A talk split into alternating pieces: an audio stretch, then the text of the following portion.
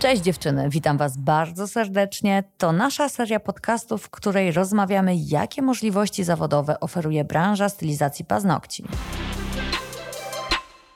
Dzień dobry, Magda Malaczyńska, podcasty Indigo. Dzisiaj moją gościnią jest Natalka Kondraciuk, nasza instruktorka z Warszawy. Hej wszystkim, cześć. Będziemy dzisiaj rozmawiać, ile kosztują nas produkty, które musimy kupić, żeby wykonać usługę w salonie. Na jedną klientkę.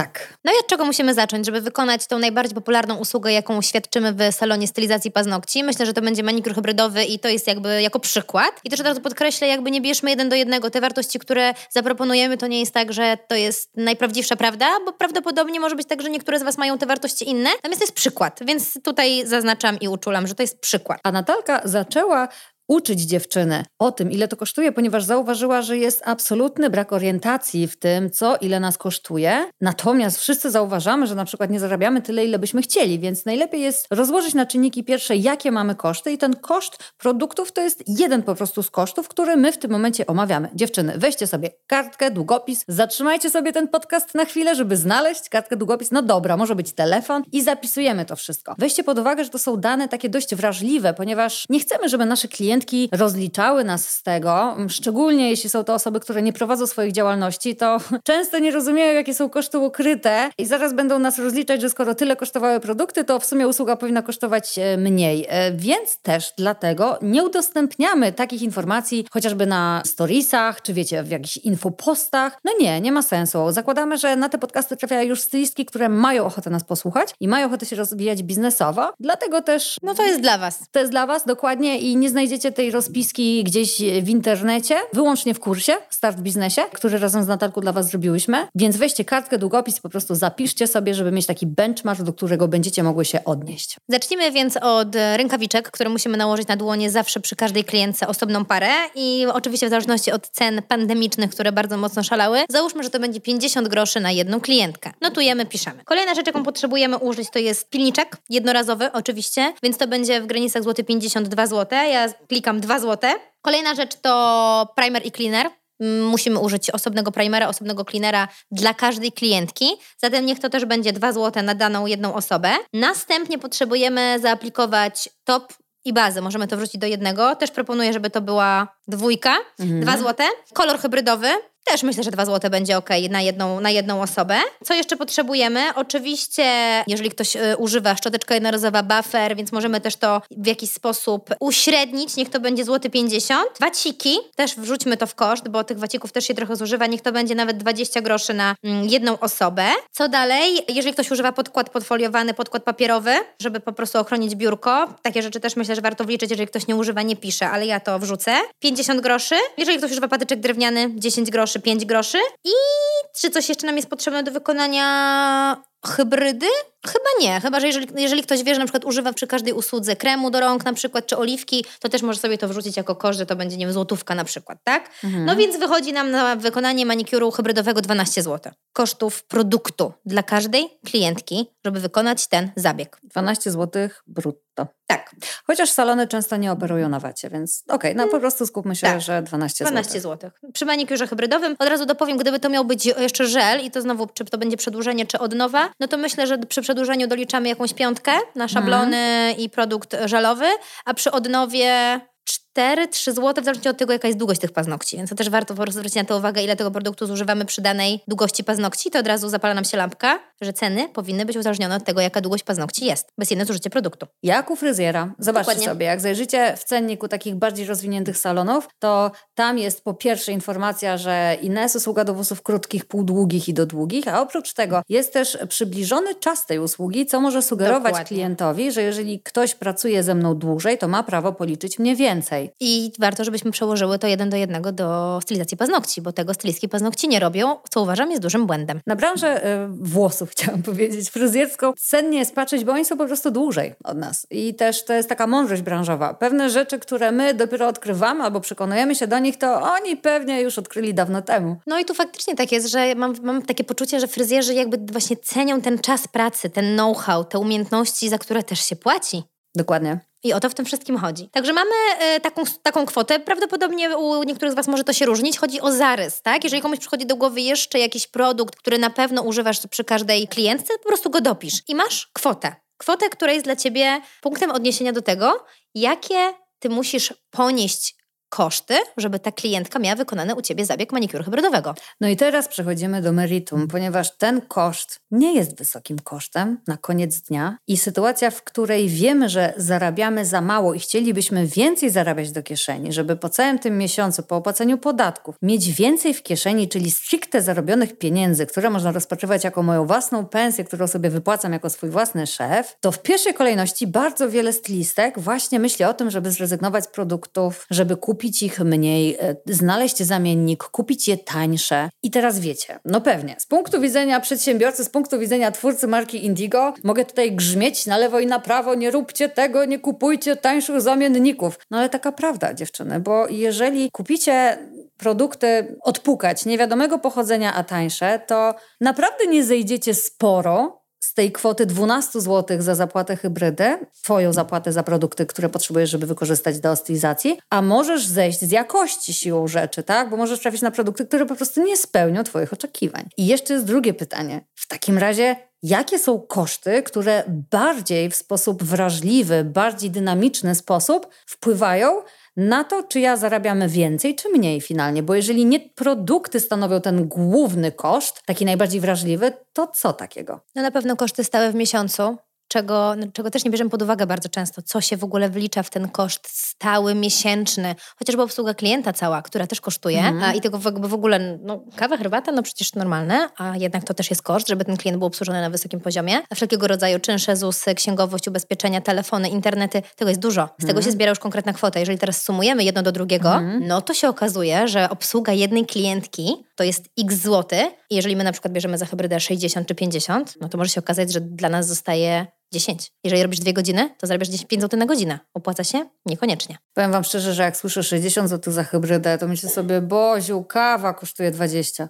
A ile jest takich salonów, które takie ceny jeszcze mają? No. Zasłaniając się tym, że są w mojej miejscowości? A czy macie ulgi w ZUS-ie z racji tego, że jesteście w mojej miejscowości? Czy Indigo daje wam rabaty, bo jesteście z mojej miejscowości? Czy szkolenia kosztują taniej? Nie. No, dokładnie. Poza tym w każdej małej miejscowości znajdzie się osoba, która będzie chciała mieć wykonaną usługę. Dobrze, a jeżeli trzęsiemy się ze strachu z myślą, że jeżeli podniesiemy ceny, a klient od nas odejdzie, to właśnie nie bójmy się tego, tylko może tak miało być. Ale jeszcze wróćmy do tematów tych kosztów, bo powiedziałyśmy o kosztach stałych. Oprócz tego mamy też koszty zmienne mamy. Takie jak chociażby szkolenia i wszystko to, co musimy zainwestować w siebie, bo jednego dnia pojedziemy na szkolenie i wiecie, weźmiemy pociąg, drugiego dnia musimy wziąć samolot, bo akurat szkoleniowiec, do którego chcemy dolecieć, jest poza Polską. Tu szczęśliwie poziom szkoleń w Polsce jest tak wysoki, że nie trzeba nigdzie jeździć po świecie. Mamy to wszystko tutaj za miedzą. Ale faktycznie te koszty się zmieniają, bo możemy jechać na szkolenie raz w miesiącu, albo raz na kwartał, lub raz na pół roku. No i kolejnym aspektem to jest amortyzacja sprzętu, który się psuje, który trzeba wymieniać, czyli frezy, frezarki, lampy. To też nie jest koszt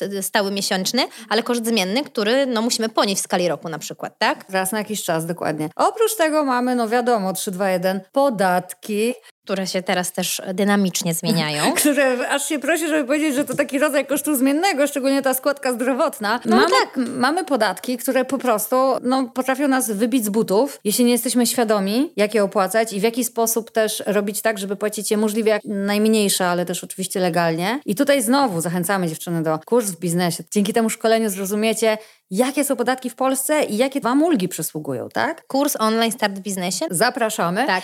I też Koszt, o którym nie powiedziałyśmy i który jest też świetnie opowiedziany w tym kursie, w Twoim panelu, to są koszty wejścia.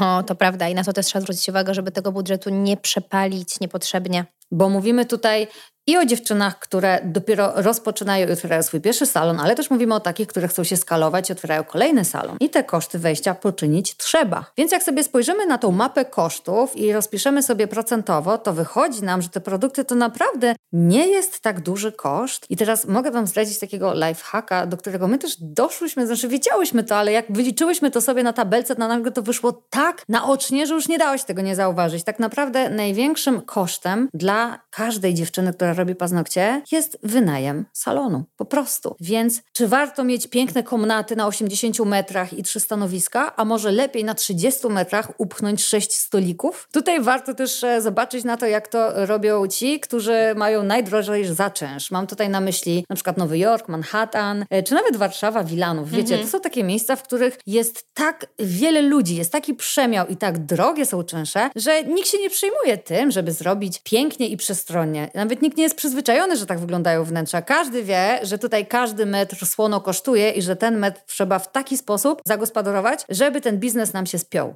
Dokładnie. Szczególnie warto to wziąć pod uwagę zaczynając żeby się nie przepalić, nie spalić, że my inwestujemy kupę kasy w zarąbisty lokal, w zarąbiste sprzęty, a nie mam pojęcia na przykład na temat sprzedaży naszych usług, powiedzmy wprost, albo właśnie wyliczania tego wszystkiego. My nawet nie mamy pojęcia, ile zrobimy na jednym kliencie. O tym też rozmawiamy w kursie, do którego bardzo gorąco zachęcamy, ale przede wszystkim dziewczyny zachęcamy do tego, żeby zacząć myśleć w kategorii liczenia procentowego, wiecie, zapisywania tego. Tak, dokładnie, wyciągania wniosków i nie szukania kozła ofiarnego, bo często kozłem ofiarnym może być właśnie ach, te produkty takie drogie, nie? Na przykład. Albo nie, nie chcę tego kupować, kupię tańsze pilniki. Okej, okay, ja rozumiem, tak, w drodze też takiego rozsądku gdzieś tych oszczędności na produktach warto, tak? No bo wszyscy chcemy kupować tak naprawdę jak najlepszą jakość za jak najlepszą cenę, tak? Nikt z nas nie lubi przepłacać więcej niż należy, więc po prostu szukamy sobie takich dostawców, takiej marki, która będzie nam to gwarantować. Ale moment, w którym tą markę znaleźliśmy i na przykład jest to Indigo, a nam pod koniec miesiąca zostaje mało pieniędzy w kasie, to słuchajcie, to nie warto jest myśleć na zasadzie takiej, o proszę, kozioł ofiarny, Indigo, to przez was, tak? Albo jakakolwiek inna marka, bo ja tu tylko przykładem mówię o sobie, ale to może może dotyczyć czegokolwiek innego, tak? Warto jest brać pod uwagę, że te koszty, ich jest wiele, są różne kategorie i czasami najłatwiej jest spojrzeć właśnie na produkty, zamiast spojrzeć chociażby na koszty zmienne, których nie byłam świadoma, bo wyciągałam z kasy pieniądze i to na mi przykład. uleciało. Ja tego nie zapisałam i ja teraz o tym nie pamiętam. Czy nie bierzemy na przykład pod uwagę takich kosztów typu na przykład nie ubezpieczenia na rok? No zapłaciłam w styczniu, no to już w grudniu mnie nie dotyczy. No dotyczy, bo takie rzeczy się rozbija na 12 miesięcy. To jest koszt, który ty ponosisz w skali jakby roku, ok, ale ale no jakby miesięcznie możesz go zamortyzować. I to są właśnie bardzo ważne rzeczy, które trzeba wziąć pod uwagę, biorąc pod uwagę nasze zarobki i obroty. I teraz można oczywiście to wszystko odsuwać, zwalać na księgową, delegować, twierdzić, że ja nie mam do tego głowy, ja chcę tylko robić paznokcie. Pewnie, że można, ale wiecie co, w takiej sytuacji to lepiej jest po prostu trafić do salonu, gdzie właściciel tego salonu będzie się tymi tabelkami jarał, mówiąc tak kolokwialnie, bo jeżeli chcesz być przedsiębiorcą, bizneswoman, jeżeli chcesz sam decydować o tym, ile będziesz zarabiać i z miesiąca na miesiąc chcesz zarabiać więcej, to nie da się. No nie można mieć ciastka i zjeść ciastka. To trzeba rozumieć te koszty i metodą prób i błędów, jak upadnę po raz setny, to podniosę się, wyciągnę wnioski i wprowadzę zmiany. Czyli krótko mówiąc, stać czasami od tego biurka, zostawić ten pilnik, wziąć kalkulator, wziąć kartkę, wziąć długopis i po prostu to wszystko pięknie rozpisać, zobaczyć, uświadomić sobie i wtedy podejmować decyzję. Ja też chciałabym bardzo gorąco zachęcić do takiego mindsetu, w którym zatrudnianie następnego pracownika to jest naturalna konsekwencja i do tego dążę, bo przy naszym modelu, gdzie nasza usługa jest uzależniona od kosztu czynszu, to z każdym kolejnym biurkiem spada nam ten koszt, rozumiecie? Zupełnie inaczej będzie zarabiać stylistka, która jest jedna w salonie, a zupełnie inaczej będziesz zarabiać ty, jeżeli będziesz miała pięć stylistek i dasz im procent od usługi, może się okazać, że one nagle zrobią półtorej raza więcej łącznie, tak, w procencie łączonym niż ty. A ty dzięki temu będziesz mogła po prostu, tak jak mówi Natalka, wstać od biurka i myśleć strategicznie, a nie operacyjnie. No właśnie, może powiedzmy to takie, wiecie, słowa yy, niemalże ze studiów. Operacyjna praca to jest wtedy, kiedy pracujesz własnymi rękoma na to, żeby wyrobić sobie jakiś obrót. A strategiczna to jest wtedy, kiedy ty się zastanawiasz, czy ta praca wykonywana operacyjnie ma sens, czy ona się spięła, kiedy masz czas na to, żeby to podsumować, sprawdzić i wyciągnąć wnioski i wymyśleć rozwiązania, które następnie się operacyjnie wprowadza. Dokładnie. Czy znajdujesz jakieś sposoby na to, żeby skalować to, co robisz, e, rozmnażać to, co robisz i dywersyfikować to, co robisz? No i teraz jestem bardzo ciekawa, jak nasze słuchaczki, czy bardziej są takie, mm, dobra, skończmy już, nie mówmy o tym, pogadajmy o czymś przyjemniejszym.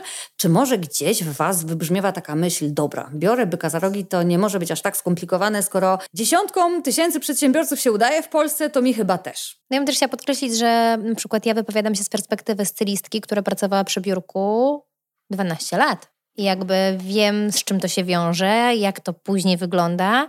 Wiem, ile bym sobie zaoszczędziła nerwów i stresu, gdybym wiedziała to, o czym teraz mówię. Więc um, wierzcie mi lub nie, ale być może za te kolejne 10 lat od teraz też będziecie musiały w ten sposób pomyśleć, i może będzie już wtedy, nie wiem, za późno, nie będzie ku temu jakby sposobności, dlatego warto pomyśleć teraz o tym, żeby czuć się za jakiś czas po prostu też bezpiecznie, a nie tylko, żeby to było zależne od tego, czy ty z tej pracy jesteś, czy, czy to ty wypijesz te paznokcie, czy, czy nie. Tak, bo nie masz pojęcia, co się wydarzy jutro, czy nie zwichniesz łokcia, czy się nie okaże, że masz jakieś zwyrodnienie w nadgarstku. Dokładnie. I się okaże, A to się dzieje. Dokładnie, bo to też jest praca fizyczna, jakby nie było, tak? Bardzo. E, więc e, tym bardziej, poza tym, kurde, dziewczyny, możecie być właścicielem salonu, e, w którym pracują dziewczyny, które są zadowolone ze swojej pracy. To Oczywiście, jest że piękne. tak. To wszystko jest możliwe. I nikt nie mówi, żeby rzucać teraz fartuchem i, i po prostu tak, koniec mojej kariery, bo można to dokładnie robić cały czas, ale może przy mniejszym nakładzie pracy, może przy mniejszej ilości klientów, a tym samym zarobku, jakby łatwiej jest znaleźć mniej klientek za większą cenę niż więcej za mniejszą. Uwierzcie mi, to też z własnego doświadczenia mówię. Więc może da radę to po prostu jakoś zoptymalizować, jeżeli to wyliczymy. Jednym słowem obsługiwać te klientki, które chcę za pieniądze, jakie chcę, a nie te, które muszę, żeby mi się wszystko spięło. I że miała za co zapłacić e, czynsz najpierw, w pierwszej kolejności. Dokładnie. Kochane, jeżeli tematy interesujące, to zapraszamy raz jeszcze do Start w Biznesie. To jest kurs, który stworzyłyśmy razem z Natalką i nie dotyczy tylko osób, które dopiero chcą wejść w biznes. Dotyczy również takie osoby, które chcą sprawdzić, czy ten biznes robią dobrze. Tak, zweryfikować swoje działania, być może dostać trochę inspiracji i posłuchać tych osób, które już gdzieś tam przeszły tą drogę i trochę tych błędów wykonały w swoich przedsiębiorstwach. Bardzo dziękujemy za wysłuchanie. Trzymamy kciuki i powodzenia. Trzymajcie się, buziaki, pa! Pa!